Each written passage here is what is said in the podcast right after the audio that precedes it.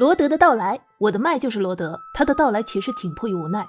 那天我和往常一样打开我的两百块顽强小麦克风，发现他已经与世长辞。这个世界我来过，也不知道世故未寒的他离去前有多不舍。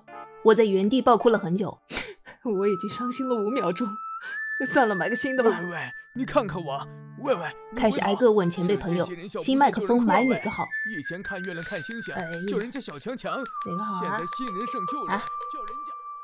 选来选去，最后选中罗德。我看到罗德时，感觉我的钱没有打水漂。哦哈，于是我问出美妙的中国话：“好友说用你录歌也可以。哦，我的主人，别害怕，放声歌唱吧。我他妈，我耳朵快！”此时此刻的罗德、哦还没有意识到自己跟了个生啥主人。让他生，唉，傻叉哟。